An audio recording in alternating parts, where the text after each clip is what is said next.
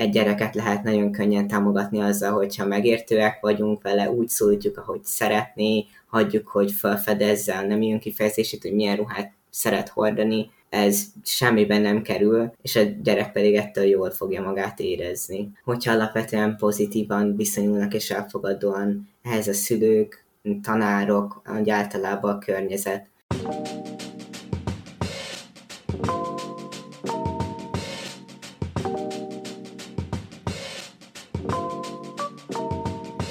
Világ megváltó, tabu döntögető baráti beszélgetések. Ez a Nem az Érde Podcast. A mikrofonoknál Csorba Eszter és Sólyom Eszter. Ismét egy vendéges epizóddal érkeztünk a podcast lejátszókra. Már régen volt ilyen, úgyhogy egy kicsit bele kell melegednünk a beszélgetésbe, de itt az online terben most megint hárman veszünk fel, és egy nagyon kedves vendég van itt velünk a virtuális stúdiónkban, ezt mindig elmondom, hogy virtuális stúdió, nem baj. Ez a kedves vendég, ez König Egres Ármin, a Transvanilla Egyesületnek az egyik önkéntese, vagy ha jól értem, akkor most már csapattagja, aki kapcsolattartással, önkéntesek koordinálásával és kép, az Egyesületnek a képviseletével fog foglalkozik. Szia Ármin! Egy kicsit átadhatom neked a szót, bemutatkozol, hogy mivel is foglalkozol, meg hogy kerültél ide, ahol most vagy? Rendben, akkor sziasztok, köszönjük szépen a meghívást, így az Egyesület nevében is. Én ugye Ármin vagyok, most márciusban csatlakoztam az Egyesülethez, programasszisztensként dolgozom ott, korábban egy évig önkénteskedtem, mellette mesterszakon kulturális antropológiát hallgatok, vallásantropológia témában szeretném majd írni a szakdolgozatom. Egy tradicionális vikka csoportot kutatok, szóval több ilyen érdeklődésem is van. Szerintem ennyit tudnék most így elmondani magamról. Ú, ez tök jó. Nekünk volt epizódunk a sátánizmusról is, meg a boszorkányüldözésről is, ahol így nagyon-nagyon fels, ilyen felszínesen érintve szerintem már kimondtuk azt a szót, hogy vika, de akkor te biztos, hogy tök izgi dolgokat tudná, tudtál volna hozzátenni.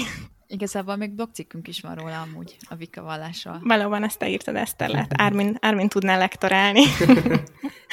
Szuper. Hogyan, hogyan lettél önkéntes a Transvanillánál, vagy mi, miért um, szerettél volna ebben részt venni? Hát ez is tulajdonképpen részben kapcsolódik a korábbi tanulmányaimhoz.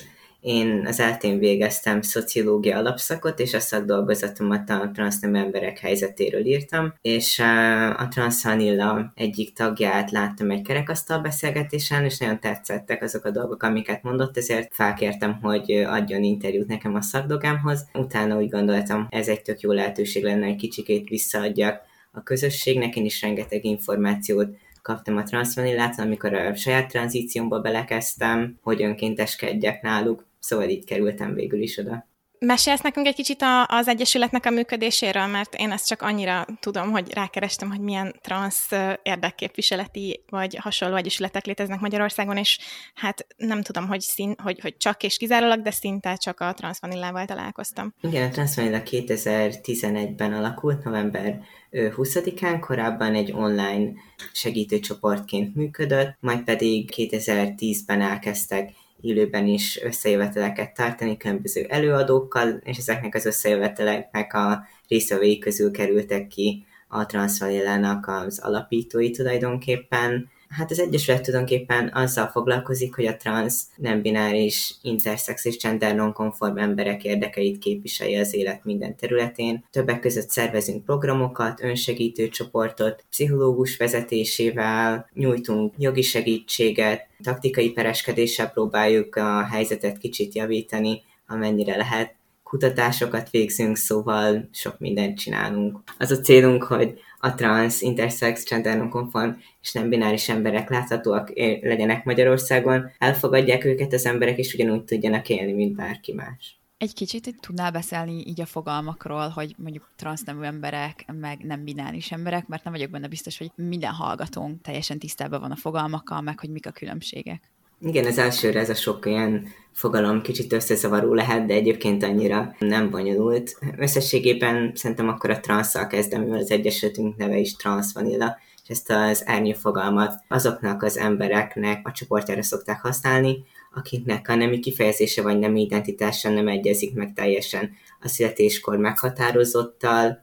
A cisznemű fogalom egyébként az pont ennek az ellentéte, tehát a nem transz emberek a ciszneműek, ez nem egy csúnya szó vagy bármi, ez is ugyanígy egy állapotot jelöl. Gender nonkonformak azok az emberek, akik nem illeszkednek be a kulturálisan meghatározott nemi kategóriákba, ez például jelenthet nemi szerepeket, viselkedést, kinézetet. Intersex emberek azok az emberek, akiknek a első és másodlagos nemi jellegei nem sorolhatók be kizárólag a férfi és női kategóriákba, vagy pedig mindkettőbe besorolhatók. És a nem bináris emberek, az utolsó fogalom, ez is igazából egy ernyőfogalom, a, a bináris nemi kategóriák ugye a férfi és nő, a nem bináris nemi kategória pedig minden olyan embert magába foglal, akik nem kizárólag férfiként vagy nőként identifikálnak. Ilyenek az e-gender, genderfluid emberek, ezt a kategóriát régebben genderqueernek nevezték egyébként, hát nagyjából ennyi szerintem a fogalmakról. És szerinted, vagy nem tudom, hogy erről van-e valamilyen adatotok, hogy ez hány embert érint ezek közül az állapotok közül valamelyik, mert egyszerre két dologot láthat az átlagember így a médiában. Az egyik az, hogy most már a csapból is ez folyik, nem az én gondolatom, hanem egy ilyen visszatérő kritika, amit hallok, hogy mondjuk már minden Netflix sorozatban van valaki, aki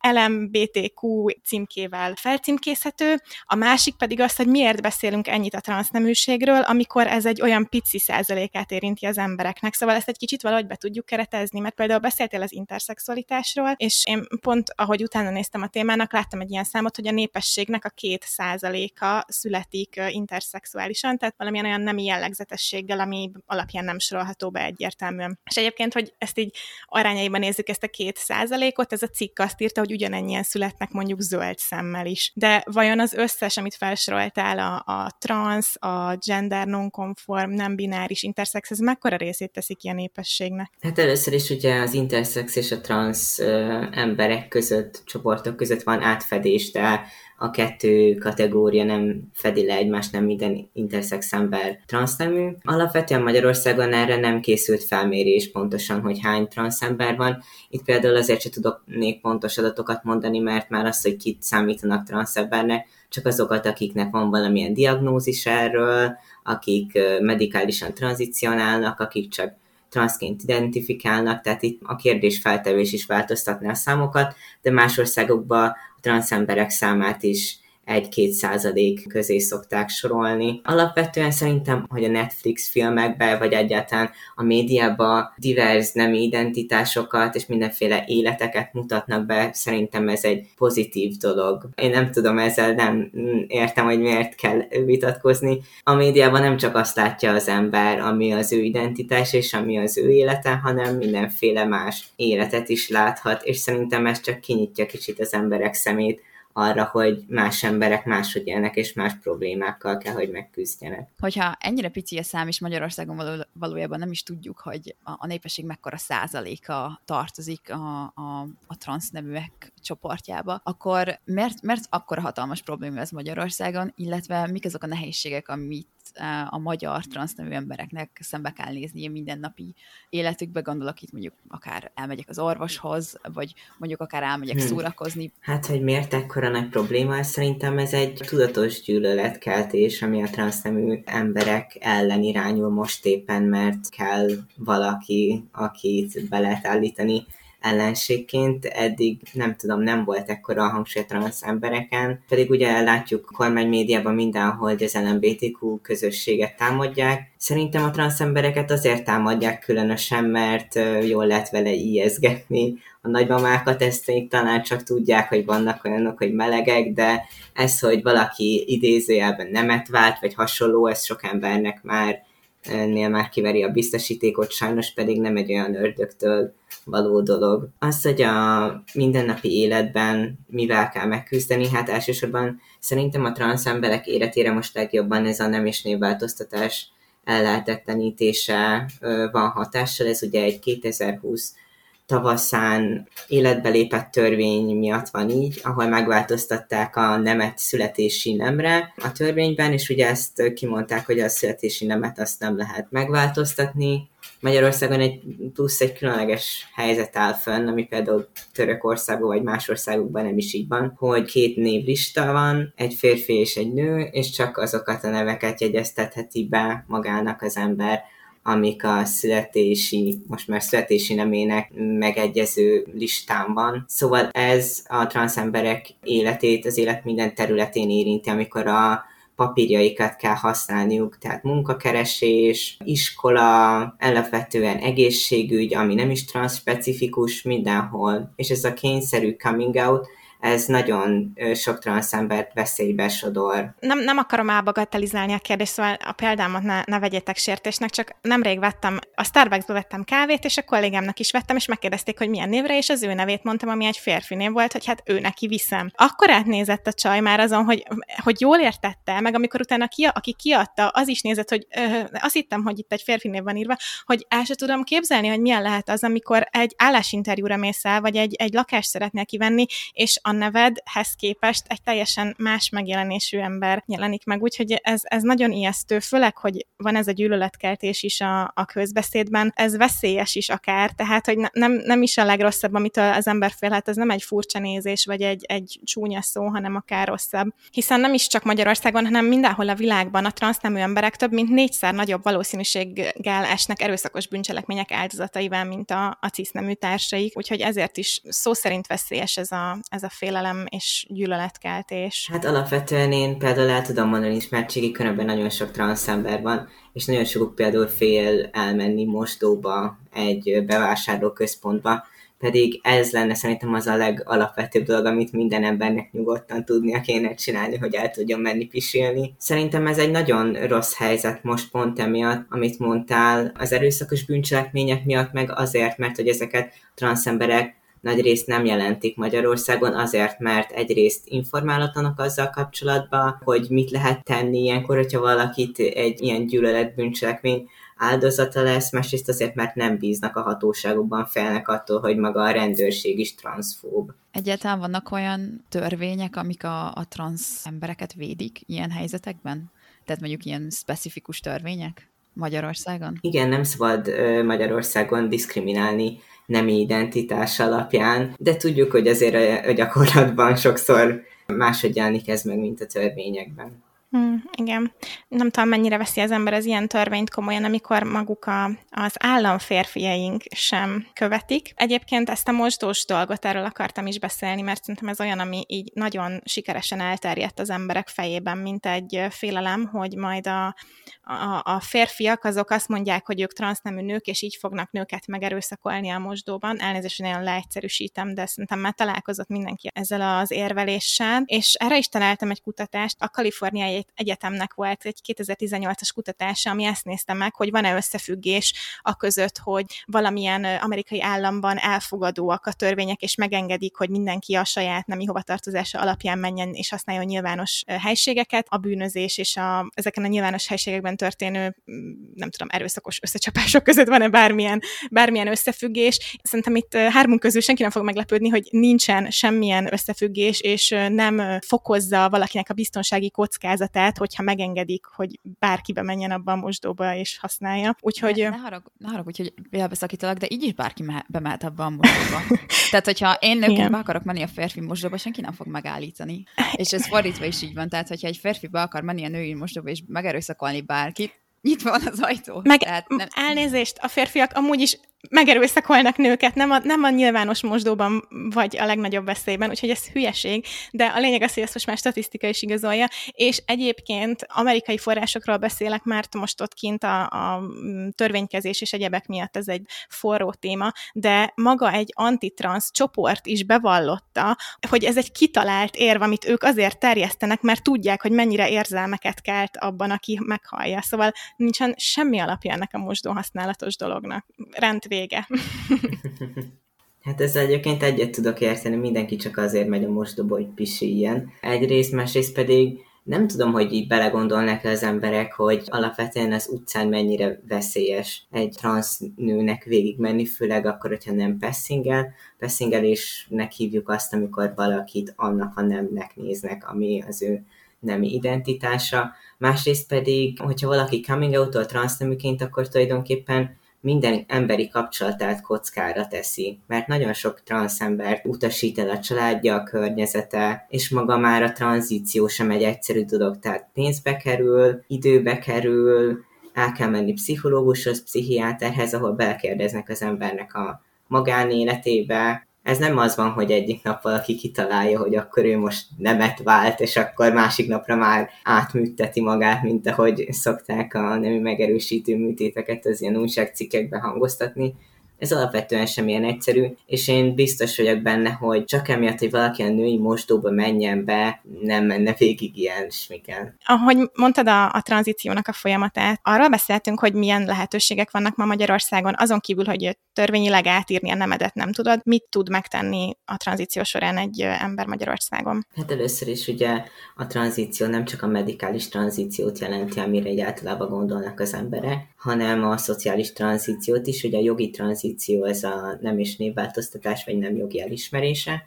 A szociális tranzíció az tulajdonképpen a coming out, amikor az ember elmondja a környezetének a nemi identitását, hogyan szólítsák, tehát előbújik. A medikális tranzíció pedig azok az orvosi beavatkozások, amik a nemi megerősítő beavatkozások. Hát ilyen átműtésnek, meg hasonlóknak szokták hívni, nem váltásnak esetleg, sok tanulmányban is így van, de alapvetően mi közösségi szinten a nemi megerősítést szeretjük, mivel ez nem feltételezi azt, hogy az embernek a neme korábban valami más volt, és akkor az egyikből lett a másik, hanem az, hogy csak megerősíti a nemét medikális úton, hogy jobban passzoljon ahhoz, ami neki komfortos. Magyarországon magánúton érhetőek el ezek a dolgok, ezért is mondtam, hogy sok pénzbe kerül, és nagyon limitált, nagyon limitáltan. Tehát van egy bázis, ugye, ami nyilván Budapest, ezen kívül vidéken még egy-két városban vannak ilyen lehetőségek, de azzal a problémával nézünk szembe, hogy nagyon kevés a szakorvos,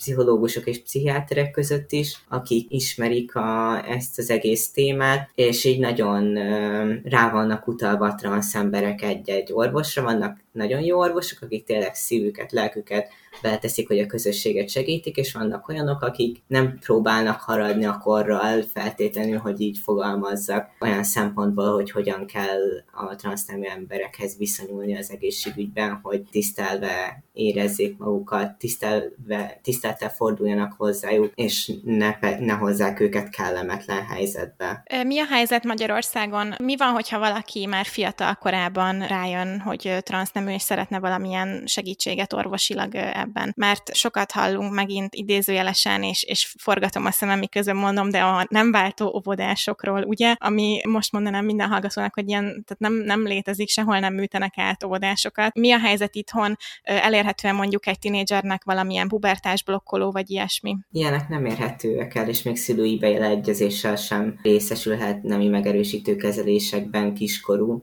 Szóval aki emiatt aggódott, az most felélegezhet. Meg vannak védve a gyermekeink, igen. igen. A szociális tranzíció az tulajdonképpen elérhető bárkinek, hogyha a környezete megengedő, például egy iskolában nem tartom valószínűleg, hogy nem tudom, általános iskolában ennyire nyitottak lennének, de biztos vannak olyan helyek, ahol történik ilyesmi. Ez egyébként semmibe nem kerül. Egy gyereket lehet nagyon könnyen támogatni azzal, hogyha megértőek vagyunk vele, úgy szólítjuk, ahogy szeretné, hagyjuk, hogy felfedezze nem jön kifejezését, hogy milyen ruhát szeret hordani. Ez semmiben nem kerül, és a gyerek pedig ettől jól fogja magát érezni hogyha alapvetően pozitívan viszonyulnak és elfogadóan ehhez a szülők, tanárok, hogy általában a környezet. Minket egyébként e-mailben sok szülő keres meg ezzel, akik teljesen kétségbe vannak esve, hogy coming out a gyerekük, és nem értik egyáltalán, hogy mi ez, de mindig ezzel kezdődik az e-mail, hogy én, én, én nagyon szeretem a gyerekem, és azt szeretném, hogy neki jó legyen, és akkor ilyen tanácsokat szoktunk nekik adni, hogy hallgassák meg, hogy a gyerekük mit szeretne, hogyan tudnak neki segíteni. Szóval ezzel is már úgy gondolom, hogy nagyon sokat lehet tenni, és elég is általában.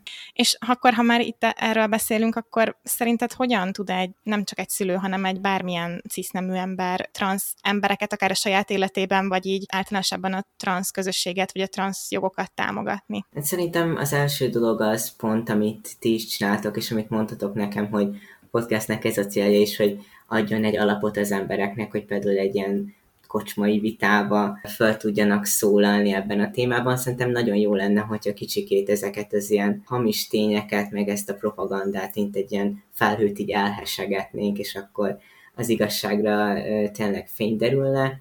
Egyrészt, másrészt, hogyha valakinek a környezetében van egy transzember, akkor szerintem az a legfontosabb, hogy hallgassa meg, hogy ez a transzember mit szeretne, és ez semmiben nem kerül, hogyha megkérdezünk valakit, hogy hogyan szólítsunk, hogyan referáljunk rá, például hogyha meg akarunk szólítani több embert, mondjuk el azt, hogy lányok, és abba értsük-e őt is bele, vagy ne. Ezek nagyon apró dolgok, de viszont nagyon meg tudják könnyíteni szerintem egy transzembernek az életét. Igazából én azt akartam kérdezni ezzel kapcsolatban, a, ezzel a megszólítással kapcsolatban, a transznők nőke, vagy a transzférfiak férfiaka, mert személyesen most ezt nem uh, ilyen tiszteletlenségként mondom, vagy abszolút nincs ilyen háttere, de hogy néha úgy érzem, hogyha, hogyha azt mondom, hogy egy transznő is nő, akkor így nagyjából így disregardolom ezt a transitioning folyamatot. De hogyha meg azt mondom, hogy a transznő az transznő, akkor ez meg úgy jön le mondjuk, hogy én nem gondolom azt, hogy ő egy teljes értékű nő.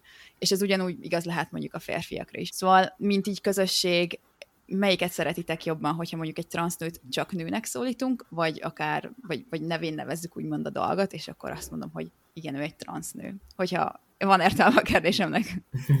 Értem teljesen, hogy mire gondolsz. Ezek ilyen vitatémák a közösségen belül is, hogy most ezt a tulajdonképpen másságot, hogy így akarjuk megfogalmazni, ezt az egyéni utat, ami sokszor nehézségekkel jár, és az emberek büszkék rá, hogy ők tranzicionáltak, ezt így külön hangsúlyozzuk-e, Szerintem ilyen magyar közegben a transznők, a nők, szerintem ez egy, egy olyan üzenet, ami nem téved el, hogyha érted, hogy mire gondolok, mert az, hogy a transznők, transznők, ezzel tényleg egy ilyen határvonal húzódik, úgy érzem a cisznők és a transznők között, ami szerintem nem is vezet tulajdonképpen annyira produktív dolgokhoz, hiszen nőkként és olyan emberekként, akik ellenzik a patriarhátust együtt kéne dolgoznunk szerintem ennek a megszüntetésért, de teljesen értem, hogy mire gondolsz, és vannak olyan transz emberek is, akik szeretik, hogyha hangsúly van azon, hogy ők ezen keresztül mentek, és hogy ezek nekik egy releváns identitásuk. Ha jól tudom, én, én ezeket használom, én mást nem mondanék, de trans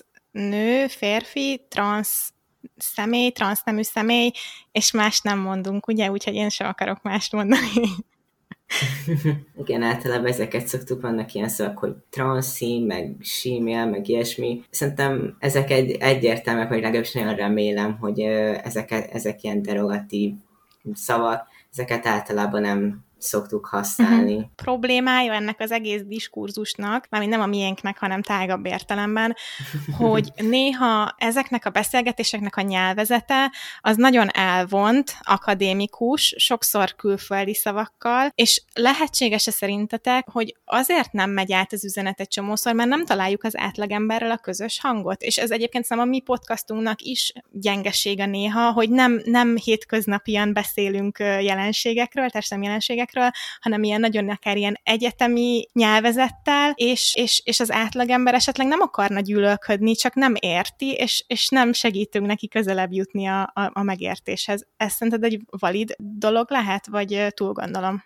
Mm, értem, hogy mire gondolsz, de szerintem mindennek megvan a maga közönsége. Én meghallgattam a Pride-os részt a podcastotokból, egyébként nagyon tetszett, és egyértelmű, hogy ti ezt az ilyen egyetemista értelmiségi réteget akarjátok megszólítani. Minden üzenet elér valahova szerintem. A Love egy nagyon jó üzenet, de tudjuk, hogy nem ilyen egyszerű azért a dolog. A meleg, azonos nemű párral érő emberek nagyon sok mindenben különböznek a hetero kapcsolatban élő emberektől, azáltal, hogy diszkriminálja őket egy csomó törvény. De viszont, hogyha egy olyan üzenetet mondunk, hogy love is love, ez nagyon sok emberhez el tud jutni, és legalább ebben egyet tudnak az emberek érteni, hogy van egy ilyen alapvető principium, hogy mindegy, kinek milyen nemi identitása, szexuális orientációja, milyen a nemi önkifejezése, attól még el kell fogadni. Amikor én ezekről a témákról beszélek, én egy felelősséget érzek, hogy én a megfelelő szavakat használjam, amik igaz, hogy többnyire ugye nem magyar szavak, de én úgy gondolom, hogy ha szeretnénk a transz emberekkel elfogadóak lenni, akkor tudnunk kell, hogy hogyan beszéljünk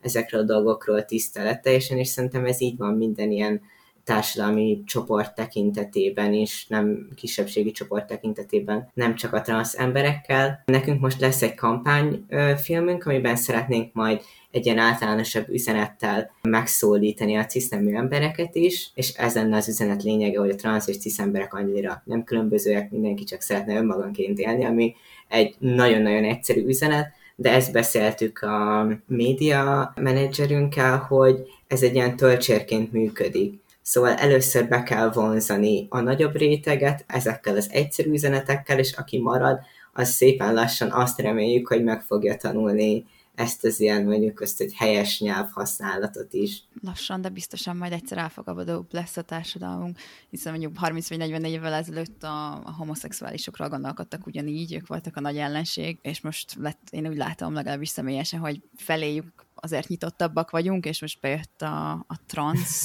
őrület, úgymond, és, és most a trans eh, neműek a, az újabb nagy ellenség, aztán szerintem majd 20-30 éven belül lehet, hogy találunk egy másik ellenséget. Hát remélem nem. Most már, most már mi lenne, nem lenne több ellenség. Igen, de egyébként amit mondasz, az, az igaz, és szoktam is látni ilyen összehasonlításokat, hogy amit most így a, a gender őrületre mondanak, meg a, ami, amivel a, a trans nemű embereket támadják, például Amerikában a, az ilyen szélsőséges republikánusok, ugyanazokat a szlogeneket használták annó a melegek ellen is. Úgyhogy igaz, amit mondasz, viszont ne hangozzon úgy, mintha a trans neműség az újdonság lenne, vagy nem tudom, Ármin javíts ki tévedek, de, de történelemben is voltak trans nemű emberek, és ez nem egy újdonság, nem? Csak az az újdonság, hogy valaki elő tud bújni, és hogy megvan a lehetősége a tranzícióra. Igen, nem nőtt a transz emberek száma, csak láthatóbbak lettek. Tulajdonképpen ez történt szerintem. És igen, én is pont erre gondoltam, amit mondtál, hogy régen ugyanezzel a WC, meg mit tudom én, ilyen témákkal támadták például a leszbikusokat is. Aztán ennek valahogy vége lett, és én is remélem, hogy transz témáról is leszállnak majd egy idő után. Én azt szerettem volna megkérdezni, vagy igazából talán így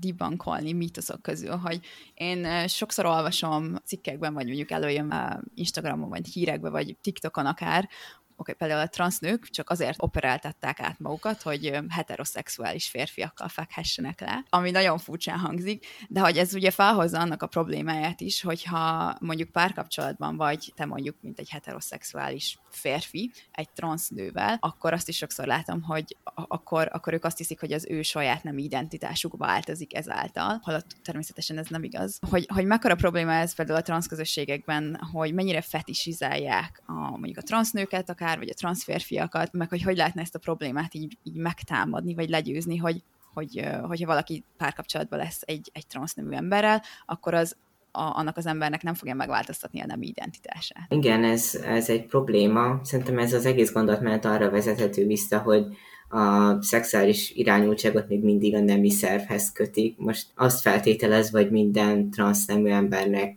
egy bizonyos fajta nem hiszem meg, nem, ami egyébként így nem igaz, mert ugye vannak olyan nemű megerősítő műtétek, amik ezzel foglalkoznak. Alapvetően szerintem a transznők fetisizálása az nagyobb mértékű, hogy például az ilyen pornográf tartalmakban az olyan ilyen filmek, amik transzférfiakat, amiben transzférfiak vagy transzmaszkulin emberek szerepelnek, azok sokkal kisebb a nézettségűek, meg kevesebb is van belőlük. Szóval így ez emiatt szerintem a transz nőket jobban bombázzák így társkereső oldalakon, meg minden olyan emberek, akik csak egy ilyen élményre vágynak, és szerintem a fetisizálásnak ez, ez a legrosszabb hatása, hogy ignoránsan viszonyulnak az emberek ehhez a témához, a fetisizálók, és nem látják a test mögött az embert, meg a személyt, mert azzal semmi probléma nincs, ha valakinek van egy nemi szervi preferenciája, vagy van egy preferenciája valamilyen testalkatra, úgy alapvetően, de viszont amikor tényleg már nem látja mögötte a szemét, csak egy ilyen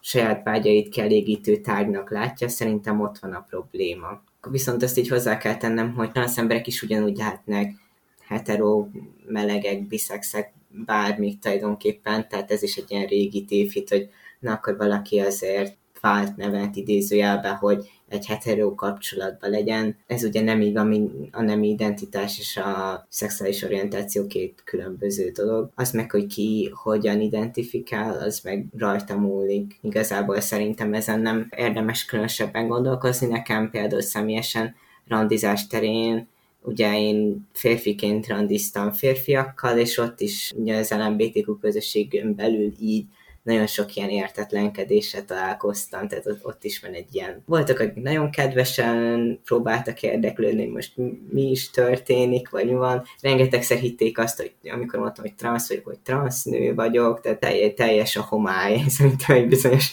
társadalmi rétegnél, még így LMBT téren is. De reméljük ez majd feloldódik, én nagyon sok queer transz embert ismerek, és ők fáradhatatlanul oktatják ezeket az okulni vágyó embereket, szóval reméljük a legjobbakat. Tehát azt mondod, hogy a közösségen belül is van azért valamennyi így misztifikálása az egész dolognak, és azért itt is, itt is vannak tabuk, meg olyan dolgok, amikről mondjuk nehéz beszélni. Mondtad az előbb, hogy például amikor férfiként randiztál férfiakkal, és ott is voltak azért tévhitek. Persze, rengeteg ilyet kaptam, hogy neked akkor most nem a nők kellene, hogy bejöjjenek, meg ilyesmi, meg így.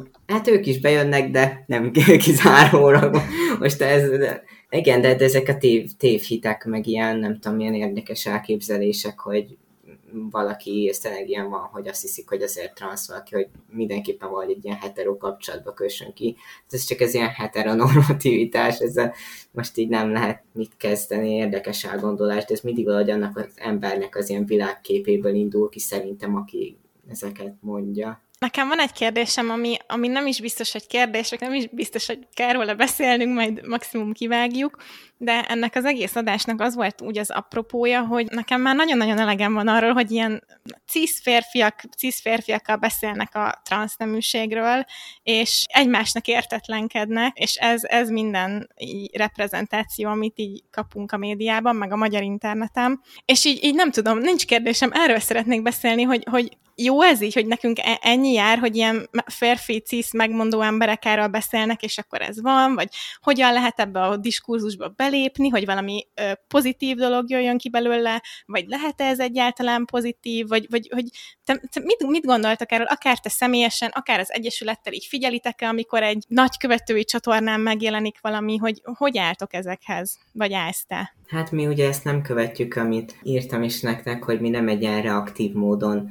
dolgozunk, mert hogyha minden ilyen transzfób, ilyen megmondó embernek a bocsánat, hülyeségére reagálnánk, mint egyesület, akkor nem is tudnánk más csinálni konkrétan egész nap. Mi ugyan közösségépítéssel foglalkozunk inkább. Én ettől függetlenül mindig felidegesítem magam ezen, de szerintem egyébként ez is sok mindent elárul egy a magyar társadalomról, hogy összességében, hogy ezeknek a megmondó embereknek, mint ahogy mondtad is, a nagy része cis hetero férfi és hogy miért ők azok, akik mindent megmondhatnak, és akiknek szinte már feltétlenül hisz a közönségük. Úgy is, hogy szerintem sokszor nem is járnak utána a témának, rákeresnek arra, hogy transz, meglátják, hogy te én valami ilyesmi teljesen ilyen figyelemmel terelő, ilyen profi sport, nagyon kevés ember téma van, és akkor erre fűzik fel az egészet ignorálva azt, hogy a transz embereknek mennyire nehéz az, az életem a Magyarországon, és mennyire veszélyes ma Magyarországon nyíltan transzként élni. Szerintem ez nagyon szomorú egyébként, reméljük, hogy változni fog alapvetően.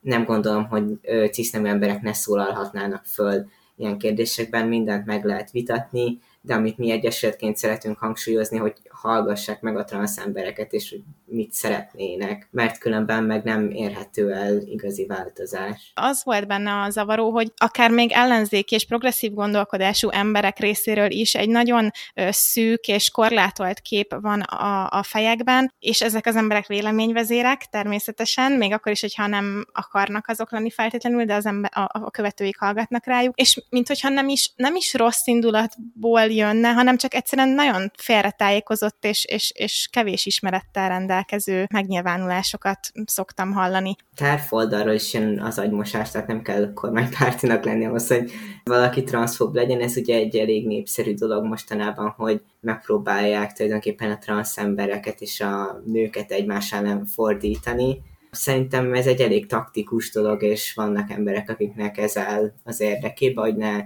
tudjon ezek a csoportok összefogni.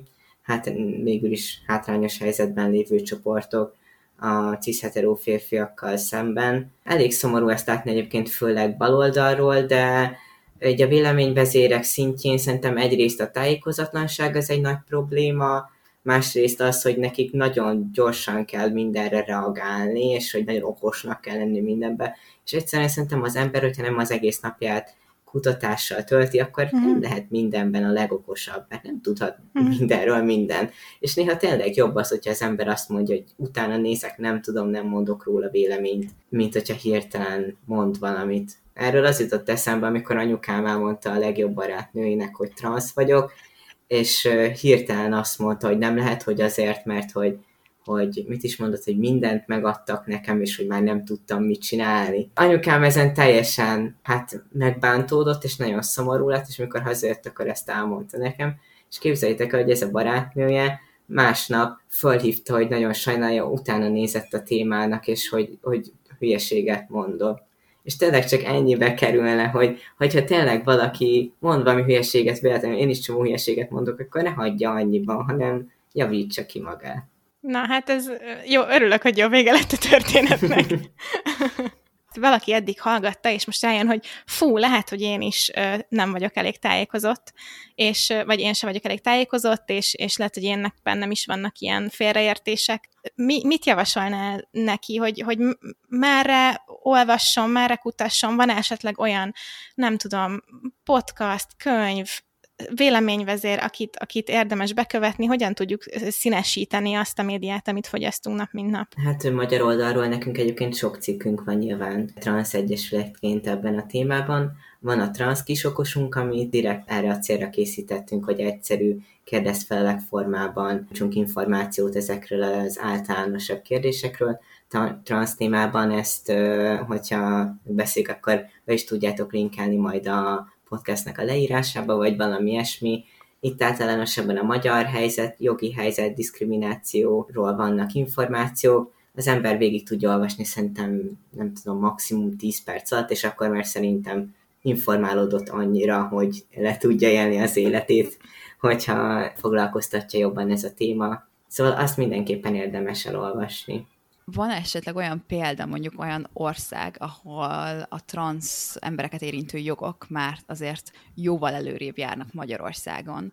Tehát egy, egy példa, amit mondjuk esetleg tudnánk követni. Csináltak egy ilyen rainbow mapet, amely egy ilyen kutatást foglal össze, és tulajdonképpen egy sorrend állítják az országokat az alapján, hogy milyen jogaik vannak az LMBTQ embereknek. Ezt is nem tudom, el tudom küldeni, mert mi fordítottunk erről egy cikket, de alapvetően emellett szerintem az a legfontosabb, hogy van-e a nemnek jogi elismerése, és vannak-e megfelelő intézkedések, diszkrimináció vagy bűncselekményekkel kapcsolatban, illetve van-e transzspecifikus egészségügyi ellátás, amelyik országokban ezek megvannak, szerintem ott már így viszonylag jó lehet transzként élni. Ármin, van esetleg valami, amire nem kérdeztünk rá, de nagyon benned van, szeretnéd elmondani? Um, hogyha valakit érdekel, és transz, tartunk ugye önsegítő csoportokat minden hónapban, felváltva online és offline, abba bele lehet kapcsolódni bármikor. Családtagok, szülők, barátok is jöhetnek, hogyha e-mailben azt is külön megírjátok. Az önsegítőkukat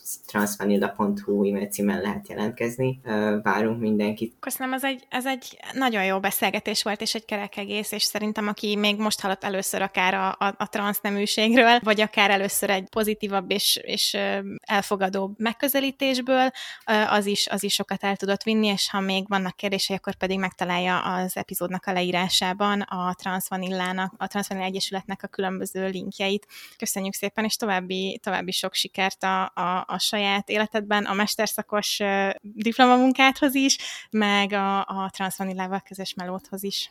Köszönjük még egyszer a meghívást, és köszönjük, hogy foglalkoztak ezzel a témával.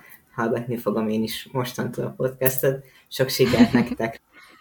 Köszönjük szépen! Köszönjük, hogy ma is minket hallgattál! Ha tetszett ez az adás, értékelj minket 5 csillaggal, és ne felejts el feliratkozni Spotify-on, Apple Podcast-en, vagy ahol most hallgatsz.